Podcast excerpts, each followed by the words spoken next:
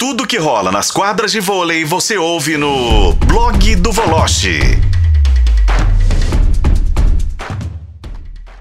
Diga lá, Voloche, boa noite. Boa noite, Rafael. Boa noite, companheiros, ouvintes da FM O Tempo. Tá pronto para acordar na madrugada de terça-feira para acompanhar a Liga das Nações? Farei isso com imenso prazer, mas imenso prazer, você pode ter certeza disso. É, eu só estou um pouco triste e chateado, meu caro Rafa, com a notícia que eu apurei hoje, agora há pouco, e acho que a situação da Lara, que torceu o joelho no terceiro amistoso contra o Japão, não é simples, até onde eu tenho conhecimento, tá? É, não foi uma entorse é, de grau 1, como dizem, e ela pode ter tido um comprometimento maior do que a informação que foi divulgada pela gloriosa CBV. Tomara que o nobre escriba aqui esteja equivocado e que eu tenha que me desculpar terça ou quarta-feira com os ouvintes, mas é o que eu estou apurando, infelizmente. Agora, é, o Brasil perdeu, né, o último jogo, o treino para o Japão, por 4 a 0. É bom explicar sempre ao ouvinte é, que o combinado entre os treinadores foram para serem quatro jogos e com quatro sets. Ah, e tem a estreia contra a China que a gente vai falar um pouquinho mais é, amanhã, evidentemente, no programa. Mas essa baixa da Lara me preocupa porque é uma jogadora que estava no ápice da forma física e técnica e pode ter consequências, vai levantar um velha, uma velha discussão, é, quem arca com as consequências, seleção, clube, atleta, enfim. Uma pena. Ô, Voloche, é, você acha que, assim, no balanço desses três amistosos contra o Japão, é, que análise você faz? O, o, Zé Roberto tá treinando para a Olimpíada e aí tá testando essa galera ou realmente ele vai para disputa mesmo e tem chance? Dimara, é ótimo poder falar com você sempre. Eu não sei te dizer, porque assim, é muito início de preparação eu digo assim, isso preparação para a Olimpíada. Uhum. São, foram amistosos, claro que ninguém é, usa força máxima e ninguém vai dar o seu máximo em jogos amistosos, porque querendo ou não, são amigos, mas são concorrentes, né? O Japão sempre nos recebeu de braços abertos e sempre será assim. Mas talvez a gente, não, a gente tem que ter um certo cuidado, de Mara, nesses primeiros jogos da Liga das Nações, para que em caso de derrota a gente não achar que é o fim do mundo e também em caso de vitória não sair elogiando demais, porque nem todos vão estar com a força máxima. Por isso que eu postei hoje que é preciso a gente ter um termômetro para saber qual é o ponto que a gente pode levar em consideração ou não em relação a esse início de preparação da seleção brasileira. Aliás, uma ótima notícia, eu acho que o Renan deve estar com febre, deve ter sofrido algum surto. Foi a lista que soltou agora dos 14 que vão participar da primeira etapa. Gostei da lista do Renan, surpreendentemente. E eu não sei quem está, se eu li errado, se a CBV informou errado, porque se for por essa linha, tá muito bom, hein? Ó, oh, e não teve então interferência do Senado nessa aí, não? bom, há de se explicar que o Lucão, um dos membros do Senado, está suspenso, né? Ele não ah, vai verdade. participar dessas primeiras Pode etapas. Então acho que está é. respondido, né? Porque aqueles gestos obscenos e ridículos que o Lucão é, fez na, no pódio do Campeonato Mundial. Aliás, se me permitam, não sei qual é o script, se, vai, se o Rafa vai falar de Botafogo agora, mas eu não posso deixar de falar depois do, do glorioso técnico do Palmeiras, tá? Ah, por favor, ah. a gente quer a sua opinião, a gente quer a sua opinião sim. Lembrando então que essa primeira fase, jogos no Japão, então a galera que é vôlei fã tem que acordar de madrugada, estreia do Brasil contra a China. É, é, é até uniforme novo tem para essa para essa Liga das Nações, né, Voloche? Feio. Eu não curti também não, feio. viu, velho?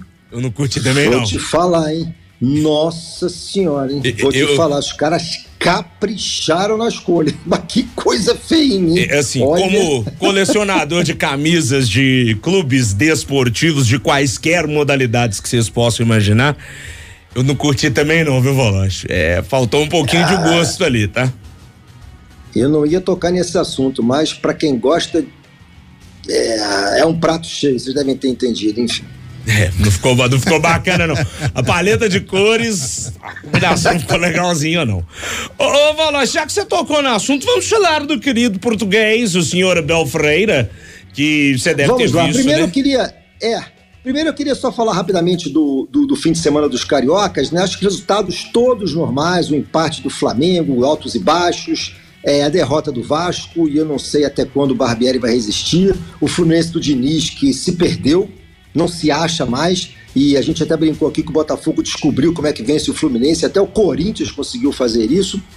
E o que mais me chama a atenção no Botafogo, eu não preciso nem falar do jogo em si, que vocês já debateram isso abertamente. Vocês sabem dizer ou responder a pontuação que o Botafogo tem hoje? O Botafogo alcançou essa pontuação, sabe em que rodada no passado?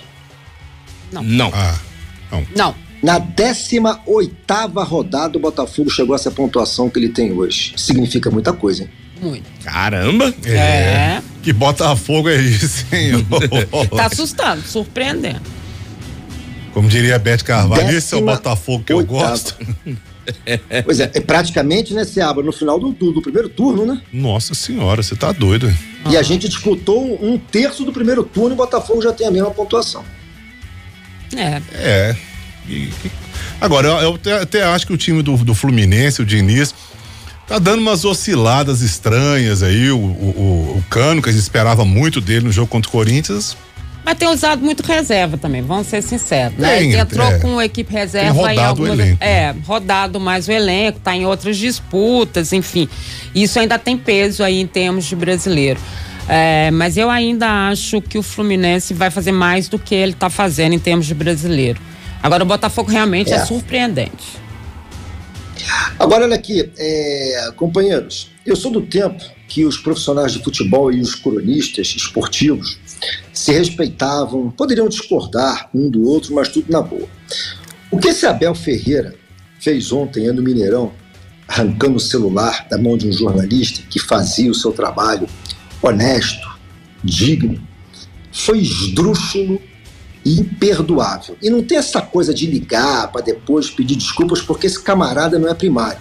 E eu não tenho medo do Abel, não tenho medo de assessoria de imprensa do Palmeiras. Nós aqui do programa, é o Rafa um pouco mais novo, somos da turma antiga.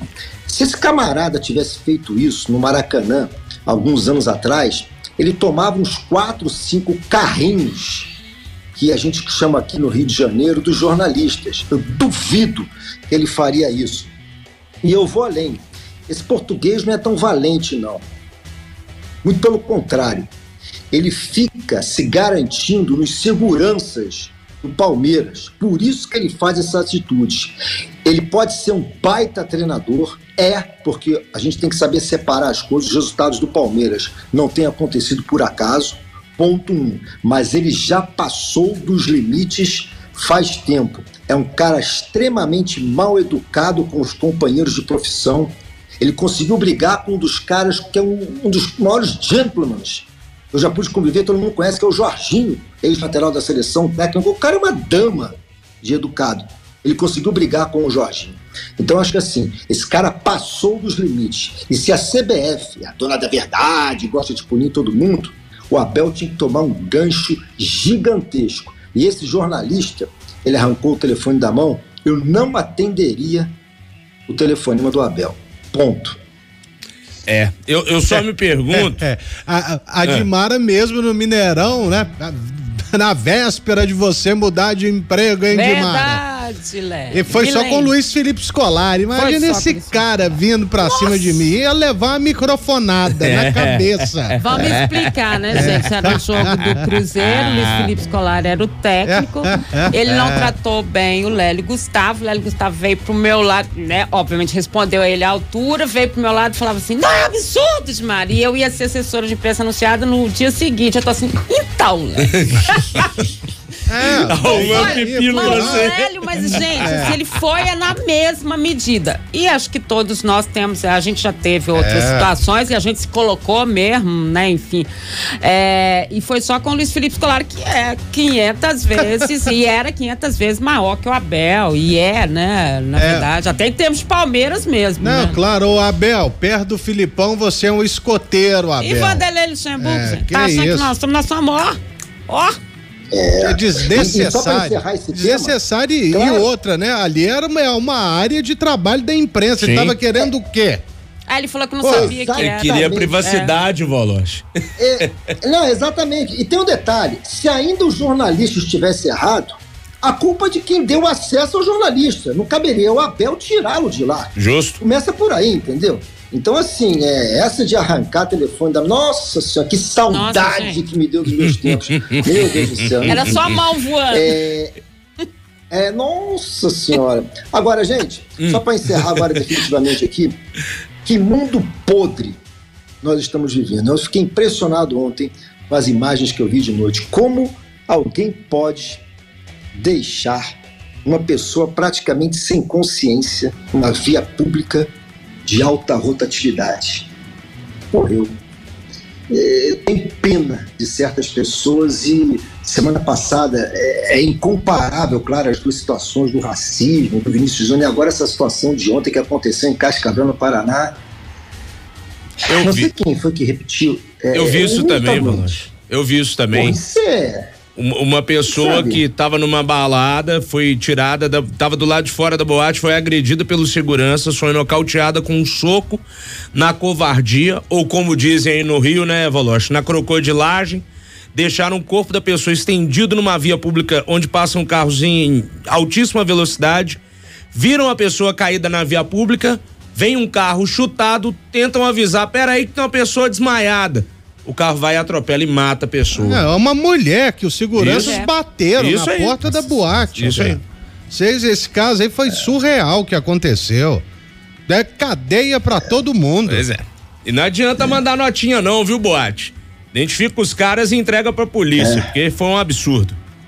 Um absurdo. Peço desculpas em usar o nosso espaço, que é para o esporte, para isso, mas nós somos jornalistas acima de tudo e nós temos que falar diante de tantos fatos inaceitáveis, como o do Vinícius Júnior, como esse desse, enfim, desqualificado do Abel nesse episódio e agora desse de Cascavel. Enfim, foi bom desabafo. É bom estar com companheiros que entendem eh, do assunto em todos os sentidos. Faz parte. Bruno Voloche, amanhã de volta aqui com a gente no Tempo Esportes. Esperamos que com uma vitória da seleção brasileira pra cima da China. Até amanhã, Voloche. Um abraço. Abraço a todos aí, ótima semana, saúde a todos. Valeu demais. Bruno Voloche aqui com a gente em um Tempo Esportes.